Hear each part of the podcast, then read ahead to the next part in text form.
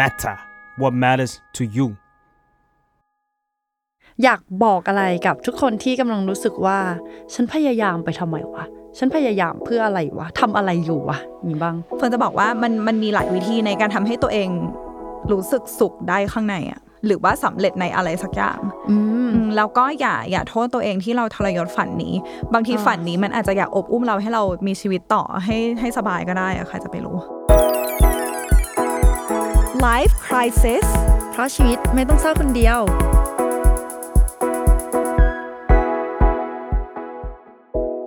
สวัสดีค่ะ ชาว Life Crisis เป็นโอ้ไงยสวัสดีเป็นไงโอ้ยเรามีชาวดอมเหรอเฮ้ยเรายังไม่ได้ยังตั้ไม่งได้ชื่อดอมคิดชื่อ ของเราเลย เออ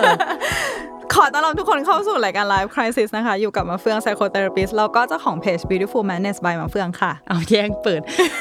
เปิดแล้วจะแย่งเปิด ใบเตยเองค่ะ จบแล้วค่ะ ไหนวันนี้ วันนี้ถามก่อนว่าเคยได้ยินคำว่า ความพยายามไม่เคยทรยศเราไหม เคยแล้วก็เคยความพยายามอยู่ที่ไหนความสำเร็จอยู่ที่นั่น เออ แบบว่าคิดเห็นยังไงกับประโยคพวกนี้คะเฮ้ยเมื่อก่อนมันมันก็ motivate ดีนะอืมแต่ว่าพอโตขึ้นน่ะ มันคง มันคงอยู่ในโลกแห่งความจริงมากขึ้น แล้วมันก็คงดาร์กขึ้นโดยปริยาย มันโดนความจริงเออตบหน้าเนาะใช่คือใช่ว่ามันไม่ได้มีแค่แบบสู้เขาสู้แล้ววิ่งไปถึงเส้นชัยได้อะไรอย่างเงี้ยอะใช่คือคือตอนเด็กมันต้องเชื่อเอาไว้ก่อนแหละว่าความพยายามมันจะทำเราไปสู่ความสำเร็จใช่เพราะไม่งั้นมันก็ไม่รู้จะพยายามไปทำไมถูกไหมอืมแต่ว่าพอผ่านความพยายามมาหลายครั้งอะมันก็เริ่มรู้แล้วว่า มันก็ทรยศเราได้เหมือนกันนี่หว่า เอออมมันพยายามไปเยอะก็ไม่ได้หมายความว่า จะประสบความสำเร็จตลอดไปอะและมันง่ายที่จะรู้สึกว่าทำไมเราถึงทำให้ตัวเองผิดหวัง ซึ่งจริงๆแล้วอืมพอเรามาดูลึกๆลงไปอะ ปัจจัยไม่ได้อยู่ที่เรานะหมายถึงว่าอ่าคนที่เอ่อสำเร็จในที่นี้คือสำเร็จแบบที่สังคมมองมองลงมาว่าสำเร็จนะ เพราะเฟิร์นเชื่อว่าสำเร็จจริงๆมันมันมันเป็นความหมายแบบปัจเจกมากๆอะแต่ว่าใช่หลายคนที่สำเร็จ เฟิงเชื่อว่าหลายคนก็จะรู้สึกว่า เอ้ย เรา เราก็มีดีเหมือนเขา หรืออาจจะกว่าเขาด้วยซ้ำแต่ทำแต่ไมทำนะไมเออใช่ใช่แล้วมันก็มันรู้สึกเหมือนว่าความพยายามกลายเป็นศัตรูเราไปเลยอะเหมือนว่าอืมแล้วเราจะพยายามไปทำไมวะพอมันอืมพอมันไปไม่ถึงความสำเร็จสักทีอะมันเออรู้สึกเราชอบอันเฮ้ยนี้มันทรยศเราแล้วเราก็เออไม่เห็นได้ผลเลย แล้วแล้วอืมเวลาต่อไปอะ เวลาไม่ว่าจะทำอะไรอะ ก็รู้สึกว่าจะไม่ลงแรงไปกับสิ่งนั้น เยอะขนาดนั้นอะ จะไม่ทุ่มเทแรงกายแรงใจ จะไม่ให้ทรัพยากรใด ๆ กับมันเลย เพราะเพราะเราเหมือนรู้แล้วว่า ความพยายามไม่ได้ตอบแทนเราขนาดนั้น อืมอืมแต่ว่าในในชีวิตเนี้ยอะลองเดี๋ยวลองมาพูดของลองให้ตัวอย่างกันบ้างดีกว่า จริง ๆ จริง ๆ เรามีหลายครั้งมากเลยนะที่โอเค ความพยายามอะมันมันตอบแทนเรา อย่างเช่น ตอนมหาลัย เราลองตั้งใจเรียนดูใช่ไหมเราอยากรู้ว่าถ้าตั้งใจเรียนจริงๆอะพยายามกับมันจริงๆอะเออเราจะได้เกรดนิยมหรือเปล่าเออเออแล้วสุดท้ายก็ได้จริง ๆ แต่คือมันก็พยายามเราเราเรียกมันว่าความพยายามจริงๆนะอืมเพราะอืมเพราะว่าลองเปรียบเทียบกับเพื่อนหลาย ๆ คน เราเราเชื่อว่าเขาก็พยายามแหละ แต่รู้สึกว่าเราอะแบบพยายามในในแบบที่เราไม่เคยทำจริง ๆอะแบบเอ่อตื่นตื่นมาเรียนทุกคาบเอ่ออมตั้งใจฟังแบบตั้งใจฟังนั่งนั่งหน้าห้องตั้งใจฟังจดทุกคำหรือว่า อ่านหนังสือแล้วก็เขียนทุกคำที่อยู่ในหนังสืออะลอกลงมาในหนังสืออะคือมันเยอะมากๆเลยนะ เขียนจนปวดมืออะไรอย่างเงี้ย มันก็มันก็เห็นผลจริง ๆ แต่ก็จะมีหลายเหตุการณ์ที่พยายามไปแล้วก็ ไม่ work อะแต่เราขอแทรกนิดนึงได้ไหมอย่างเมื่อเมื่อกี้เรื่องเรียนอะมันจะมีคนที่ตั้งใจตั้งใจมาก ๆ อ่านทวนสองรอบสามรอบก่อนสอบแต่มันจะมีบางคนที่เออฟังนิดนึง ฟังนิดนึงแล้วแบบ get ทุกอย่างใช่ใช่ อันนี้มันเป็นเป็นเรื่องของเรียกว่าอะไรอะ ความหัวไวของเขาอะความใช่หัวดีอะเป็นคนหัวดีอยู่แล้วเราเราก็เลยจะบอกว่าอย่างอันเนี้ยเรารู้ว่าพออยู่โรงเรียนอะมันก็มีแค่สอบเท่านั้นแหละที่วัดผล แต่เราจะบอกใช่เลยว่าเรารู้สึกว่า คือเราเป็นคนไม่เก็งสอบในที่นี้คือเราเก็งไม่เป็นอะอ่าคือสมมติว่าเราอ่านหนังสือเรียนเราจะรู้สึกว่าเฮ้ยตรงเนี้ยน่าสนใจ แต่มันจะไม่ใช่เหมือนแบบเออประเด็นเนี้ยน่าออกข้อสอบเราเก็งไม่เป็นจริง ๆ แต่มันจะมีคนที่เก็งเป็น คนที่รู้ว่าเอออันเนี้ยควรเน้นอ่านเยอะหน่อยอันเนี้ยไม่ควรอ่านแต่เราจะแบบอ่านเลื่อยเปื่อยอะคือถ้าไม่มีใครเก่งให้คือเราก็แบบทำไม่ได้เว้ยเฮ้ยแต่มันมันมันจะรู้สึก เอ่อเรียกว่าอะไรอะอิจฉาเล็กๆนะ ตรงที่ตอนตอนมัธยมอะจะมีเพื่อนผู้ชายบางคนที่ดูไม่ได้สนใจการเรียนเลย เอาเวลาไปเตะบอล แต่พอข้อสอบแบบผลผลสอบออกมาโอ้โหได้เยอะกว่าเราแล้วเราดันตกอ่าก็คือเออคนบางคนเกิดมาหัวดีแล้วจริง ๆ แบบว่า หรือไม่ไม่แน่ใจอาจจะซุ่มอ่านเออแต่ แต่ก็หัวดีอยู่แล้วด้วยหรือเปล่า แต่กลายเป็นว่าเรานี่ต้องพยายามอย่างหนักมาก คือรู้สึกไม่แฟร์อะทำไมไม่ฉันต้องถ้าอ่านเยอะขนาดนี้ ถ้าในเรื่องเรียนอะ เราคิดออกเรื่องหนึ่งคือตอนตอนที่อยู่มหาลัยอะตอนที่อยู่นิเทศเนี่ยแหละแล้วมันมีอยู่คาบหนึ่งมันมีอยู่เทอมหนึ่งที่มันต้องเรียนเรื่องเออรัฐศาสตร์ เรื่องการเมืองเรื่องอะไรอย่างเงี้ยแล้วเราอะเป็นคนสนใจการเมืองอยู่แล้ว แล้วเราจำได้เลยไปเติมมาเป็น scene ที่ว่าเราอธิบายให้เพื่อนๆแทบจะทุกคนในห้องฟังเรื่องข้อสอบ แล้วก็รวมไปถึงรุ่นพี่ด้วยที่เขามาเรียนกับรุ่นเราอะไรเงี้ยอธิบายอธิบายว่าเออมันเป็นอย่างงี้นะยุคนี้มันเป็นอย่างงี้นู่นนี่นู่นนี่อะไรเงี้ยเพื่อนสนิทเราแล้วเพื่อนคนอื่นได้เอเราได้ซีโอ้เออคือเหมือนจึ้งอยู่เหมือนกันใช่ เพราะว่าเราคิดว่านะเราคงเขียนได้ไม่ตรงใจเขาหรือเขียนไม่ตรงประเด็นหรืออะไรแต่คือ เรารู้เยอะแต่คือเขาใจะเฟว่าลคือไหมเราจับหน่อยแล้วเออเราน้อยเว้ยคือเราอะเป็นคนจับประเด็นมาทำเป็นข้อสอบอะไม่ได้อ๋อ เราเป็นอย่างเงี้ยตั้งแต่เด็ก ๆ แล้ว เอออมเราก็เลยคงแบบเรียนไม่ไม่เก่งหมายถึงว่าไม่ได้เกียรตินิยมไม่ได้อะไร เพราะว่าเราเราเก่งไม่เป็นจริงๆเว้ยแต่ว่ารู้นะรู้หมดเลยอะไรอย่างเงี้ยแต่ตอนนั้นเก็รู้สึกใช่ไหมว่าเราเนี่ยโคตรพยายามใช่แหละเรารู้สึกว่าบเฮ้ยแบบหน้าแตกอะอ่าอ้าวทำไมทำไมเธอด้วยที่แบบเธอต้องมานั่งฟังฉันอธิบายจนถึงเจ็ดโมงเช้าแต่ว่าเธอได้เอเธอได้ A เคยฉันเคยได้ C เคยเห็นเพื่อนที่เป็นอย่างนี้เหมือนกัน พอคนที่แบบอืมเวลามาติวข้อสอบให้เพื่อนอะเออจะได้คะแนนน้อยกว่าโอ้โหซีดซีดแทนเลย แต่ว่าเราเราจะมาเห็น คนที่พยายามอย่างสุดความสามารถแล้วไม่ได้สิ่งนั้นอะ กับคนรอบตัวเรามากกว่าตัวเรา เพราะว่าเราเป็นคนที่เรารู้เลยว่าเราความอดทนน่ะมีน้อยอืมอย่างตอนเด็กอะเรียนพิเศษเยอะมาก แม่ส่งไปเรียนดนตรี เรียนเต้น เรียนศิลปะ แล้วสักพักหนึ่งก็ล้มเลิก เออเราเราก็เลยมองว่าเอาจริงนะตอนนั้นอะความพยายามไม่ได้ทรยศเราหรอก เราแค่ ไม่เอาไม่ไม่เอามันต่ออแค่นั้นแหละ คือคือเรียนได้แป๊บหนึ่งก็เบื่อแล้วไม่เอาแล้ว ถ้าพยายามจริง ๆ พยายามอย่างหนักอาจจะได้ก็ได้นะ แต่อันนี้ไม่รู้ แต่เราจะเห็นกับกับเพื่อนแล้วกันเออที่ที่เราเห็นว่าเขาอะสนใจด้านนี้จริง ๆ อยากทำสิ่งนี้จริง ๆ อย่างสมมุติเพื่อนเพื่อนในเอ่ออย่างการสื่อสารคณะการสื่อสารมวลชนของมชใช่ไหมคะมันจะมีมีเมเจอร์ดราม่าการแสดงเนาะเราเห็นหลายคนมากที่โคตรชอบการแสดงเลยอะโคตรชอบแสดงเลยอะแบบ พูดบทต่างๆจำบทต่างๆ เขียนบทอะไรอย่างเงี้ย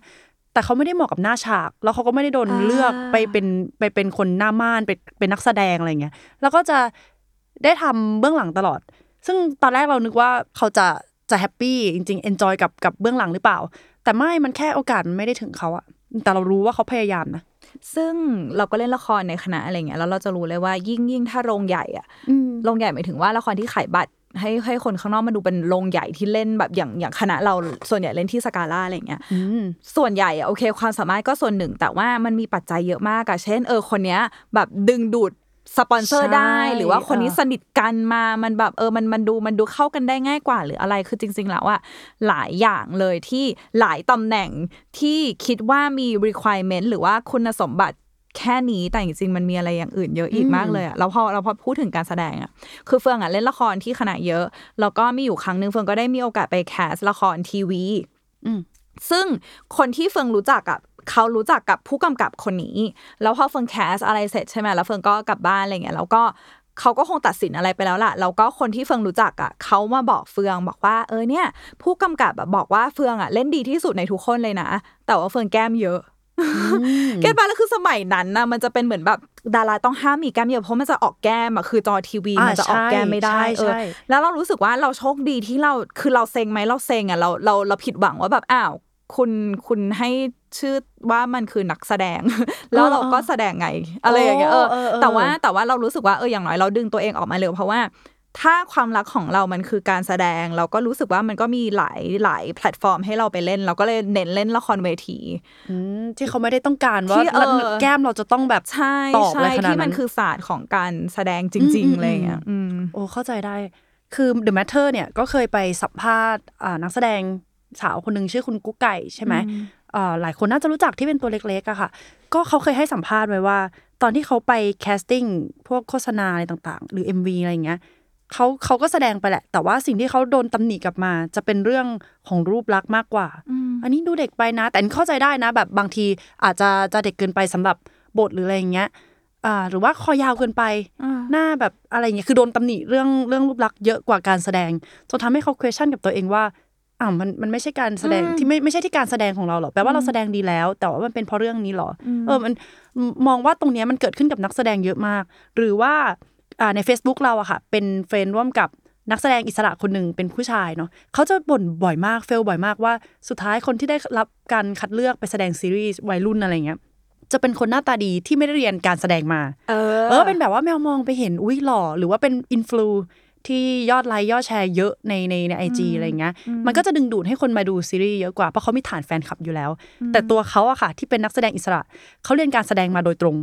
เออ นั่นแหละก็เลยเราเห็นความเฟลของเขามาโดยตลอดหลายปีอะอันเนี้ยอันเนี้ยอยากอยากจะพูดว่าเผื่อใครที่ฟังอยู่แล้วก็เป็นอาชีพนักแสดงอิสระเหมือนกันอะไรเงี้ยเพราะว่าเราอะก็เคยได้ยิน acting coach เขาก็พูดมาว่า เออหลายหลายบริษัทอะเลือกเอาเหมือนคนที่ดัง แต่ว่าไม่ได้รักหรือว่าไม่ได้สนใจหรือว่าไม่ได้ ทุ่มเทให้กับศาสตร์ของการแสดงอย่างอย่างจริงจังขนาดนั้น ถ้าเทียบกับคนอื่นนะแล้วก็แต่เอามาเล่นแล้วแล้วในที่สุดมันก็จะหนักที่ co- acting coach อะที่ต้องเหมือนแบบเออเค้นต้องทำอะไรออกมา ซึ่งจริง ๆ แล้วเฟิงอยากให้ให้คุณรู้ว่ามีคนที่ appreciate คนอย่างคุณอยู่เยอะมากเลยอะเพราะว่าเขาเข้าใจจริง ๆ ว่าคนที่การแสดงออกมาจากใจและลึกซึ้งจริง ๆ มันเป็นยังไงอะอ่าใช่ใช่ใช่เห็นได้จาก เอ่อเวลาไปงานนิทรรศการ หรืออะไรเออสักอย่างที่เขาจะเปิดเพื่อแบบเป็นการแสดงจริงๆอะเราเชื่อเลยว่าคนที่ไปดื่มด่ำไปซึมซับตรงนั้นอะเขาเห็นคุณค่าของสิ่งนั้นจริงๆแต่มันอาจจะไม่โกแมสอะใช่แล้วอันเนี้ยคือประเด็นเลยนะ คือเฟิงรู้สึกว่า ถ้าคุณในฐานะที่เป็นผู้บริโภคอะอยากจะเสพงานแสดงหรืองานศิลปะที่มันที่มันเป็นศิลปะจริง ๆอะคุณต้องให้โอกาสตัวเองได้ไปในที่ที่มันไม่แมส อ่าเออใช่เพราะว่าใช่ถ้าเมื่อไหร่ที่มันแมสปะปะมันจะเอาใจเขาก็จะต้องเอาใจสปอนเซอร์ เอาใจบัตรจะขายได้หรือเปล่าเอาใจคือเพราะฉะนั้นมันก็จะแมสแต่ว่าถ้ามันนิชหรือว่าถ้ามันเป็นกลุ่มที่มันย่อยลงมาอะไรเงี้ย อันเนี้ยมันมีสิทธิ์สูงมากที่มันจะเป็นศาสตร์ของการแสดงอย่างลึกๆจริงอืมอืมๆแล้วคนที่เขาชอบการแสดงเขาจะรู้เองเลยว่าเออมันจะมีละครเวทีตรงไหนตรงไหนอะไรเงี้ยอืม ตามที่พี่เฟืองเกริ่นไว้ก่อนหน้านี้เลยว่ามันมีปัจจัยเยอะมากอย่างนี้ใช่เดี๋ยวเราพูดไปเราก็จะเริ่มเห็นเองแหละว่ามันมีปัจจัยอะไร ตอนนี้ก็ที่นึกออกก็คือ beauty standard แล้วกับโอกาสบางอย่างแล้วกันเออบางคนจังหวะเวลาอะไรอย่างนี้ด้วยแหละ ที่โอกาสมันเข้ามาแล้วเขาก็ฮุบเอาสิ่งนั้นใช่เออเป็นมันเป็นเรื่องช่วงเวลาเราพูดยากมากเลยเรื่องเนี้ย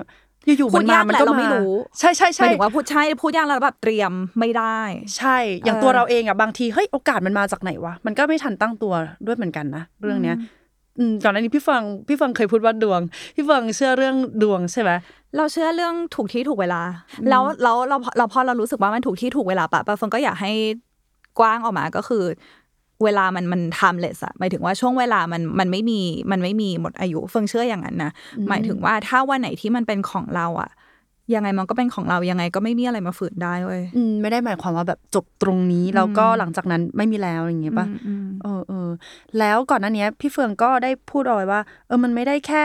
โอกาสมันมันเอื้อมไม่ถึงเรา แต่มันกระทบต่อตัวเราเองด้วยอะพอเราพยายามไปเยอะๆแล้ว มันไม่เกิดผลตามที่เราต้องการอย่างเงี้ย มันกระทบต่อต่อในตัวเรายังไงบ้างคะหนึ่งแหละความมั่นใจเพราะว่าทุกคนสัมผัสได้ว่าแบบ เอ้ยก็เราเราทำในสิ่งที่รักอยู่แล้วถ้าสิ่งที่รักไม่ได้ให้รางวัลกับเราแล้วเราเหลืออะไรอีก หรืออาจจะไม่ใช่เพราะว่าสิ่งที่รักความเจ็บมันอยู่ตรงแต่นี้อาจจะเป็นเหมือนที่พี่เฟืองเล่าเมื่อกี้ว่าว่าช่วยเพื่อนติวหนังสือใช่ไหมเออเออเออมันสิ่งมันที่ทุ่มเทเออใช่สิ่งที่ทุ่มเทเออเฟิงว่าเฟิงว่าโตขึ้นอะ มันมันเจ็บตรงที่ว่า เมื่อก่อนตอนในเด็กที่เราเรียนรู้อะไรมาว่าสิ่งเนี้ยมันเคยจะเคยเป็นรางวัลให้เราอะแต่ว่าจริง ๆ แล้วในชีวิตจริงมันมันไม่ใช่อืมอืมเราว่าเราว่ามันเจ็บตรงนี้แล้ว ยิ่งหาคำตอบเท่าไหร่มันยิ่งเจ็บ เช่นแบบอ๋อเออ เขาสวยกว่าโอ้สวยแบบสวย beauty standard กว่า หรือว่า เออ พ่อเขาใหญ่กว่าใช่ต้นทุนเขาดีกว่า เออ หรือว่าเขาเพื่อนรักมีเพื่อนรักมากกว่าหรืออะไรอย่างเงี้ย คือยิ่งหาคำตอบมันยิ่งเจ็บ เพราะฉะนั้นนะเฟิร์นก็เลยรู้สึกว่า เวลาที่มันทำอะไรเราไม่ได้อะแบบเออแม่งชีวิตอะอืมเออเราเราเราจะรู้สึกอายมากเลยนะ กับการที่เราแสดงออกว่าเราพยายามกับสิ่งไหนอะอืมอย่างเช่น โชว์ให้เพื่อนเห็นว่าเรา ตั้งใจติวเข้ามหาลัยนั่นนู่นนี่นะเออแล้วถ้าสุดท้ายอะเราเราพยายามไปแล้วมันไม่ได้ผลตามนั้นอะ มันจะอายอะเหมือนเหมือนกับอย่างเช่นฉันจะตั้งใจออกกำลังกายแล้ว แล้วก็จะลงโปรเซสต่างๆ ให้เพื่อนเห็นว่าฉันทำอย่างนั้นอย่างนี้นะแล้วสุดท้ายอะมันไม่น้ำหนักมันไม่ลดหรือว่ามันล้มเหลวเลยก็ก็แล้วแต่มันรู้สึกอายก็เลย อ่าเลือกที่จะไม่บอกใครว่าเรากำลังพยายามทำอะไรอยู่ แล้วมันน่าจะสำเร็จกว่าตอนบอกคนอื่นว่าพยายามด้วยอะไรอย่างนี้มั้ง มันเป็นเรื่อง อืม ไม่รู้อะจิตจิตวิทยาเรามีว่าคำตอบหรือว่ากับเรื่องหนี้รือไหมว่าเพราะมันไม่กดดันอ่าใช่เพใช่ราะใช่ว่าใช่เวลาที่เวลาที่เราบอกคนอื่นอะหนึ่งเลยคือ คือถ้าสมมติว่ามันเป็นปรับคลื่นของเราเป็นแรงผลักดันได้มันก็อาจจะได้แต่ว่าบางคนอาจจะรู้สึกกดดันเออมันแล้วเหมืพออนกว่าดดันอะมันจะเกิดการโทษตัวเองไปเรื่อยๆแล้วเวลาที่เราไม่รักตัวเอง มันยากที่เราจะส่งอะไรออกมาที่มันที่มันเป็นไปตามที่เราฝันฝันไว้ขนาดนั้นอะไรอย่างด้วยเงี้ยกดกดดันจริง ๆ เหมือนกับว่าพอเรา เปล่าประกาศไปว่าเราพยายามสิ่งนี้อยู่อะเหมือนทุกคนกำลังจ้องดูความสำเร็จของเราอยู่ เออเออแล้วพอสุดท้ายมันมันล้มเหลวอะอายว่ะ เออไม่น่าบอกเลยว่ะ อืม แล้วเรารู้สึกว่าอีกหนึ่งปัจจัยที่ทำให้ทำให้ยุคเนี้ยไม่ค่อยมีความสัมพันธ์ที่ดีกับความพยายามอืมขนาดนั้น เพราะว่ามันยุคเนี้ยมันเป็นยุคที่รวดเร็วมากอะอืมเออ จะเห็นได้ว่า เวลาใครดังคือมันโด่งดังแบบเดียวเองแล้วแล้วหลายความโด่งดัง มันไม่ได้ดูพยายามมากขนาดนั้น ถ้าเทียบกับออถ้าถ้าเทียบกับดูที่ผ่านมา ถ้าเห็นข่าวหลาย ๆ ข่าวเนาะอืมเฮ้ยคนนี้ได้รับโอกาสแล้ว คนนี้ได้ไปแสดงแล้ว เป็นเพราะเออช่วงนั้นทางเขาทำอะไรสักอย่างใช่หรือเว่าเขาทำอะไรสักอย่างเล็กน้อยแล้วเป็นไวรัลใช่หรือว่าอะไรอย่างเงี้ยเพราะว่ายุคเรามันเป็นยุคเดียวตอนนี้อืมอืมเฟิงเห็นเฟิงเห็นหลายคนมากที่รู้สึกสิ้นหวังว่าแบบเออทำช่อง YouTube มาตั้งนานแล้วเมื่อไหร่จะดังคำว่าดังคืออะไรอะอะไรอย่างเงี้ยเก็ตป้าหรือว่าแบบเอ้ยติ๊กตอกทำไมไม่ค่อยมีคนดูเลยหรืออะไรอย่างเงี้ยคือโลกเราเดี๋ยวนี้มันเป็นแบบนี้อะแล้วมันยิ่งทำให้ท้อง่าย เพราะว่าเราเห็นตัวอย่างของคนที่เต้นเต้นๆแป๊บเดียวแล้วก็ดัง อืมคือหลาย ๆ ที่ทำต้ออะงไรการนิดเดียวแล้วคนตามเป็นล้านหรืออะไรอย่างเงี้ยใช่เขาเขาต้องการจับกระแสตอนนั้นด้วยแหละ ไม่ว่าจะเป็นใช่สื่อ โฆษณาต่างๆ ผลิตภัณฑ์นั่นนู่นนี่อันเนี้ยก็ก็ก็ลากก็ดึงไปเป็นพรีเซนเตอร์ใช่แล้วเฟืองว่ามันก็คือทั้งสองฝ่ายอะในแง่ทั้งผู้ผลิตและผู้บริโภคอะถ้าสมมติว่าผู้ผลิตรู้ว่าผู้บริโภคแค่ต้องการอะไรเร็วๆนะเดี๋ยวนี้อะเขาก็จะไปจับอะไรที่มันเร็วๆ หรือผู้บริโภคเองก็แล้วแต่เพราะผู้ผลิตส่งมาให้แต่อะไรเร็วๆ ไม่ได้มีไม่ได้ดูไม่ได้ดูการเดินทางของเขาเขาก็เสพแบบนี้ตามไปด้วยอะไรประมาณเนี้ยอืมอืมเออแล้วก็นอกจากนอกจากเรื่องของเอ่อ ความรวดเร็วมองว่าเป็นเรื่องของ connection อีกใช่ด้วยใช่โอ้กำกำลังคิดอยู่ว่า ถ้าเราไม่มี connection อะเราไม่เอาตัวเองออกไปรู้จักใครเลยอะทุกวันนี้เราจะมีงานมีการแบบนี้ไหมอะจริงนะที่ที่เราสามารถย้ายมางานอีกสายหนึ่งแล้วออกแล้วก็มางานอีกงานหนึ่งได้เนี่ยค่ะ จริง ๆ มาจากคนรู้จักคนรู้จักอีกทีหนึ่งอืมเออ ก็คือบอกต่อๆกันมาอะไรอย่างเงี้ย กำลังคิดอยู่ว่าถ้าเราพยายามด้วยตัวเองอะจะได้ไหมวะ ไม่ชัวร์เลยเรื่องเนี้ยเออแล้วเฟิงจะบอกว่ามันไม่ใช่แค่ที่ไทยนะ ที่ที่อเมริกาก็มีทุกที่มีอืมใช่ใช่เออสิ่งเนี้ยแล้วเราสมมตินะถ้าบุคลิกภาพของเราอะเป็นคนไม่ได้เข้าสังคมล่ะ ใช่โอ้โหยากยากถ้าฉันมากๆแค่มีความสุขกับการเป็น introvert คนหนึ่งแต่ฉันทำงานเก่งมากอะไรอย่างเงี้ยอืมๆเพราะงั้นโลกไม่ได้แบบว่า support คนที่ที่อยากจะเก็บตัวขนาดนั้น สุดท้ายอ่าเขาต้องเหมือนผลักตัวเองออกมา เพื่อสร้าง connection อะใช่มันเศร้าตรงที่ว่าโลก support คนที่อยู่เป็น อ่าใช่ซะส่ใช่วนใหญ่อ่ไม่ว่าจะใช่วงการไหนอืมเออทางอืมทางที่จริงๆแล้วความจริงใจความซื่อสัตย์กับตัวเองมันเป็นมันเป็นคุณสมบัติที่แบบโคตรมีค่า แต่ว่าอืมแต่ก็เข้าใจ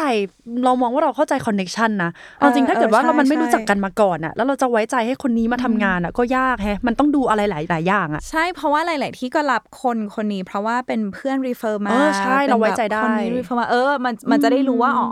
vibe หรือว่า energy ของเขาประมาณไหนใช่เพราะฉะนั้นบางทีเราเราอาจจะพยายามในส่วนของเราไปแล้วใช่ไหมแต่หมายถึงว่าพยายามพัฒนาทักษะ skill ของเราอะเขียนแบบเขียนดีมากถ่ายรูปถ่ายรูปเก่งมาก แต่เราอาจจะแค่ต้องบริหารเรื่องของของ connection อืมเออตรงนั้นมากกว่า แล้วก็เออมันมีเรื่องของระบบอุปถัมภ์ต่าง ๆ นานาคือเยอะมากที่ที่มันเป็นปัจจัยที่ทำให้เรา แม้ว่าเราจะรู้ว่าเราพยายามสุดความสามารถแล้วแต่มันก็ไปไม่ถึงฝั่งอืมอืมอืมทำให้เฟิงคิดถึงเรื่องเวลาอย่างแบบ โอดปราโมทอย่างเงี้ยขอยกตัวอย่าง ที่จริงๆเขารักการร้องเพลงเขาเขาอยู่ในวงการเนี้ยมานานมากแล้วอะแล้วอยู่ดีๆ เกิดจะดังก็ดังอย่างตอน The Driver อะซึ่งค่ะเป็นอายุประมาณแบบน่าจะ 40 แล้วสามสิบไปปลายสี่สิบอะไรอย่างเงี้ยมั้งเออแล้วลองคิดดูว่าถ้าสมมติว่าเขายอมแพ้ตั้งแต่แรกที่แบบเฮ้ยไม่เห็นมีใครสนใจเลยตั้งแต่แรกอะเราก็คงไม่ได้รู้จักเขาในวันนี้ที่แบบ เออเขามี empire อะมีแบบ วังอาณาจักรเป็นของตัวเองแล้วอะไรอย่างเงี้ยโคตร cool อะไรอย่างเงี้ยที่แบบโอ้โหมีผลิตรายการผลิตเพลงผลิตอะไรมาเต็มเลยอะไรอย่างเงี้ยอืมเฟืองเฟืองว่ามันคือตัวอย่างของการแบบทุกอย่างมีเวลาของตัวเองและอีกอย่างหนึ่งก็คือ อย่าโทษตัวเองถ้าเราเปลี่ยนทิศอ่าใช่เออสุดท้ายหมายถึงเราไม่ได้กอดใช่กอดเป้าหมายนั้นไว้อืมจนตลอดรอดฝั่งอะถูกไหมใช่คืออะอย่างน้องสาวเฟืองอย่างเงี้ยเมื่อก่อนเล่นเทนนิสเก่งมากเล่นเทนนิสแข่งอะไรอย่างเงี้ยแล้วก็ตอนแรกอะคิดว่าจะสอบเข้ามหาลัยด้วยโควต้านักเทนนิสค่ะ แล้วมันกลายเป็นว่ามันมันกดดันมากอะมันมันทำไม่ได้ไม่สามารถจะซ้อมหนักขนาดนั้นได้คือมันไม่ไหวแล้วอะไรเงี้ยในที่สุดก็คือเปลี่ยนใจเป็นสอบธรรมดาเข้า แล้วก็ติดตั้งแต่สอบตรงเลยนะ แต่ว่าเฟืองจะบอกว่ามันมันมีหลายวิธีในการในการทำให้ตัวเองรู้สึกสุขได้ข้างในอะหรือว่าสำเร็จในอะไรสักอย่างอืมอืมแล้วก็อย่าอย่าโทษตัวเองที่เราทรยศฝันนี้ บางทีอ่าฝันนี้มันอาจจะอยากโอบอุ้มเราให้เรามีชีวิตต่อให้ให้สบายก็ได้อะใครจะไปรู้ จริง ๆ ใช่ถ้าเกิดว่าเออเขา หมายถึงว่าเป้าหมายนะสุดท้ายมันต้องไปแล้วอืมลำบากหรือว่าอืมกัดกินบางอย่างในตัวเองมันก็มันก็ไม่คุ้มใช่ไหมอืมอืมเพราะว่าแต่ละคนนะมีทุนไม่เหมือนกัน บางคนสามารถทำแบบเนี้ยไปได้เรื่อยๆ มีมีมีคน supportล้มล้มบนฟูกอะแต่ว่าบางคนไม่สามารถจริง ๆ เพราะฉะนั้นน่ะ เฟิงรู้สึกว่ามันมันเป็นเรื่องที่ถูกต้องถ้าเราจะเอาตัวเราให้อยู่รอดก่อน อืมอืมเออถูกและคนที่เราต้องแบกอะอืมอืมงั้นเบรกหน้าเราไปคุยกันเรื่อง การสร้างความสัมพันธ์ที่ดีกับอือหือความอือหือพยายามดีไหมว่าอือหือพยายามยังไงให้ไม่ทำร้ายตัวเอง แล้วก็หรือเรามองความล้มเหลวจากความพยายามยังไง เพราะว่ามันเป็นอะไรที่อาจจะเลี่ยงไม่ได้เนาะเอออมจากจากปัจจัยที่เราพูดมาทั้งหมด โอเคค่ะเจอกันเบรกหน้าค่ะ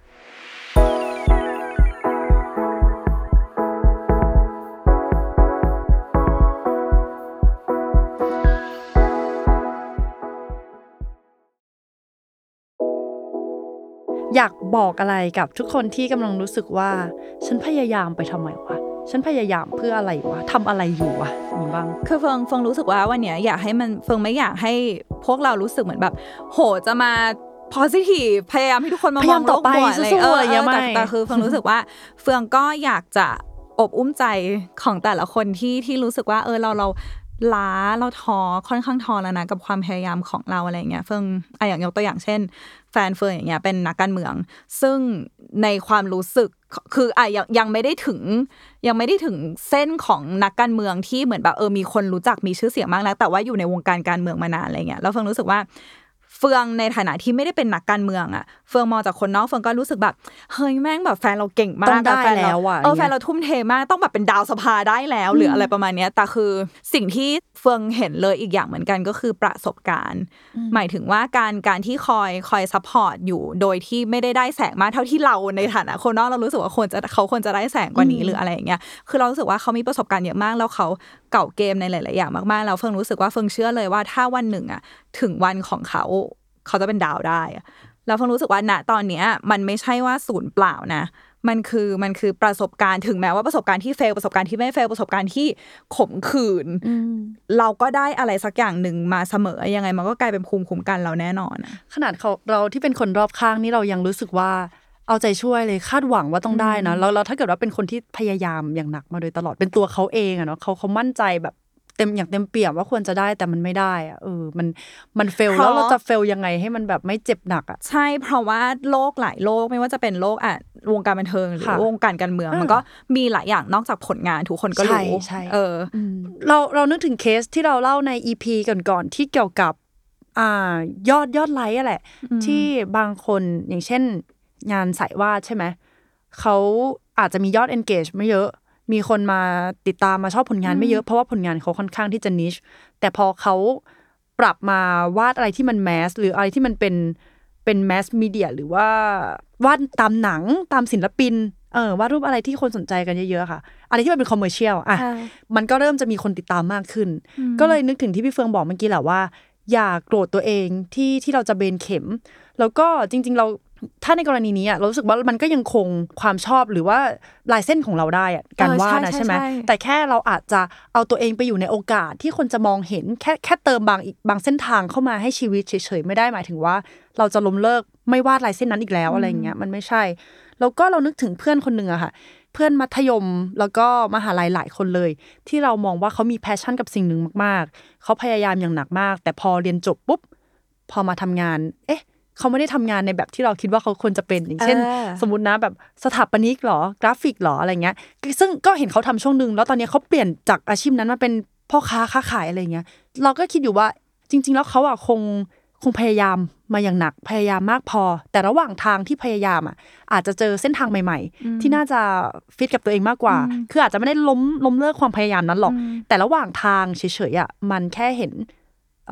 สิ่งที่น่าสนใจอีกอย่างหนึ่งเห็นเส้นเส้นทางที่พอจะไปต่อได้อะไรเงี้ยเขาก็เลยมาอยู่ในจุดนี้ มันก็คือเหมือนกับว่า มันเป็นแค่รูปแบบชีวิตอีกแบบหนึ่งเฉยๆไม่ได้หมายความว่าเราล้มเหลว จากความพยายามนั้นใช่ใช่และในที่สุดระหว่างทางอะ เราก็มีสิทธิ์ที่จะลิมลองความสุขอื่น ใช่ใช่เอออมแล้วเฟิร์นรู้สึกว่าสิ่งที่เราน่าจะเตือนแบบ keep in mind นะว่ารสชาติของความพยายามมันก็หอมหวานได้เหมือนกันอืมเออมันมันก็เป็นมันก็เป็นอีกรสชาติเหมือนกันที่ ที่จริงๆแล้วมันก็อร่อยนะใช่แล้วอีกอย่างหนึ่งที่เฟิร์นก็อยากให้คิดไว้เลยเหมือนกันว่า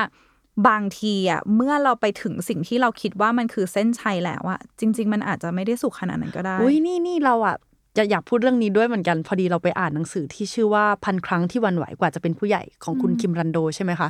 เขาบอกว่าเวลาที่เราพยายามเนี่ย เราต้องเตรียมรับมือกับความล้มเหลวนะแต่มันเป็นเรื่องปกติเนาะที่แบบว่าเราจะ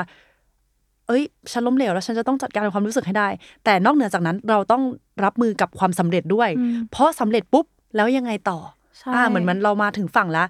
แล้วก็ยังไงต่อเหมือนกับนักแสดงชื่อดังหลายคนที่สุดท้ายเขามาถึงในจุดที่มันท็อปของชีวิตแล้วอะเออแล้วเขาไม่รู้ว่าเป้าหมายชีวิตเขามันต้องยังไงแล้ว แล้วชีวิตไปจบที่แบบเสพยาหรือว่า หรือว่าเออเครียดหรือเป็นซึมเศร้าหรืออะไรอย่างเงี้ยเออมีมีมีเพื่อนเคยเล่าให้ฟังว่าเขาเคยนั่งทำ research เออค่ะมี หลายคนมากที่ที่เป็นนักนักบินอวกาศแล้วก็ไปถึงดวงจันทร์แล้วแล้วก็กลับมาแล้วก็เป็นสุขภาพจิตพังไปเลยอะเหมือน either เป็นโรคซึมเศร้าหรือเป็นอะไรไปเลย เพราะว่าถึงดวงจันทร์แล้วอะก็มันไม่มีแล้วยังไงเป้าหมายต่อมันไม่มีเป้าหมายที่ใหญ่กว่านั้นที่ให้สุดกว่า achieve นี้แล้วอะในชีวิตอะไรอย่างเงี้ยเออเป็นอย่างนี้ใช่เต็มเลยอะไรอย่างเงี้ยคือเฟืองก็เลยรู้สึกว่า เอ้ย เพราะฉะนั้นแบบ มันคือไม่ต้องใหญ่ขนาดนั้นก็ได้เช่นนะเฟืองได้ยินเยอะมากเลยเช่น คนที่ไป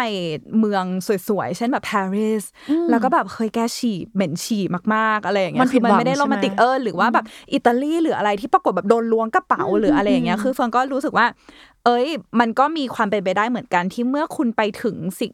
ความสิ่งเส้นชัยนั้นแล้วอะคุณอาจจะไม่ได้มันไม่เหมือนที่คาดหวัง คือเฟืองก็อยากแชร์เพราะว่าเราอะอาจจะได้ยินว่าเฮ้ยทำไมความพยายามทำร้ายเราจังเลยวะหรืออะไรเงี้ยเพราะว่าเฟืองอะก็ได้ยินเรื่องราวมาเยอะมากที่คนมาระบายให้ฟังว่าเมื่อไปถึงแล้วอะมันไม่เห็นรู้สึกยังไงเลยมันไม่เห็นจะรู้สึกว่าเราเติมเต็มใช่ใช่ไม่เห็นจะรู้สึกว่าหัวใจเราฟูหรืออะไรเลย และมันก็อาจจะมีอุปสรรคอะไรมากมาย อีกเหมือนกันก็ได้ เฟิร์นก็เลยรู้สึกว่า อยากให้แต่ละวันน่ะ ค่อยๆ หาความสุขเล็กความสำเร็จเล็ก ๆ อะไรอย่างงี้ไหมแบบเออว่าหรืออย่างเช่นวันนี้เดินเดินถึงหนึ่งหมื่นเก้าๆเออเออหรืออะไรอย่างเงี้ย หรือว่าหรือว่าถ้าหาความสำเร็จไม่ได้ก็หาความสุข เพราะคุณก็อาจจะลืมว่าจริงๆความสุขมันก็ matter โคตรใช่ใช่เออใช่ก็เออมันมันมีแหละความพยายามที่มันในในในเป้าหมายที่ยิ่งใหญ่ทุกทุกคนมีเป้าหมายที่ยิ่งใหญ่แหละเนาะหลายคนอะแต่ว่า ในแต่ละวันมันก็มีเรื่องให้ achieve เหมือนกันๆอืมอืมอืมวันนี้กินนะคะกินน้ำครบสองลิตรยังหรืออะไรอย่างเงี้ย มันมันมีหลายอย่างมากลองลอง list อย่าเพิ่งทิ้งสิ่งนั้นสิ่งความสุขเล็กๆน้อยๆหรือความสำเร็จเล็กๆน้อยๆมันก็มันก็เติมเต็มเราได้เหมือนกันใช่ไหมหรือในอีกแง่หนึ่งก็คือ ระหว่างที่คุณพยายามไปถึงเส้นชัยที่คุณคิดไว้ มีคนหลายคน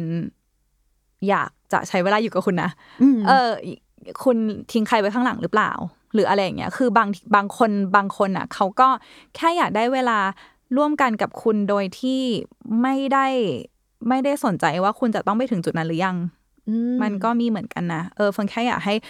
ค่อยๆ slow down ตัวเอง แล้วก็มองดูว่าเออคนเหล่านี้เราใช้เวลากับเขาบ้างไหมนะเพราะว่ามันไม่ใช่แค่ว่าอุ๊ย เราจะต้องไปทุ่มเวลาให้เขาบ้างแต่ว่าเพื่อให้คุณเองอะจะได้รู้ว่ามองตัวเองผ่านสายตาของเขาอะว่า คุณคุณคือที่รักขนาดไหนอะ โดยที่คุณอาจจะไม่ต้องสำเร็จถึงขั้นนั้นแล้วนะตอนนี้ก็ได้อะไรเงี้ยอ่าแล้วคนที่ยังอยู่กับเราอืมในในตอนสุดท้ายที่เราอาจจะล้มเหลวอะเออมันนั่นแปลว่าเขาอยากอยู่กับเราจริงๆนะอืมอืมแล้วก็เรารู้สึกว่าเราสามารถปรับโฟกัสได้ ตอนที่ที่เราพยายามมาอย่างหนัก แล้วเราล้มเหลวอะเออเราเลือกได้ที่เราว่าเราจะโฟกัสที่ความล้มเหลวในตอนนั้นแบบฉันมันแย่ฉันมันห่วย หรือเราจะโฟกัสว่าระหว่างทางมันมีอะไรให้ปรับวะ เราต้องปรับเพิ่มหรือลดตรงไหน มันแบบมันเกิดอะไรขึ้นกับสิ่งนี้ มันมีปัจจัยอะไร beauty standard เหรอ มันไม่ใช่ตัวเรานี่แล้วเราจะเบนเข็มเราไปทางไหนดีอะไรเงี้ย เราเออเราเปลี่ยนโฟกัสได้อะแล้วก็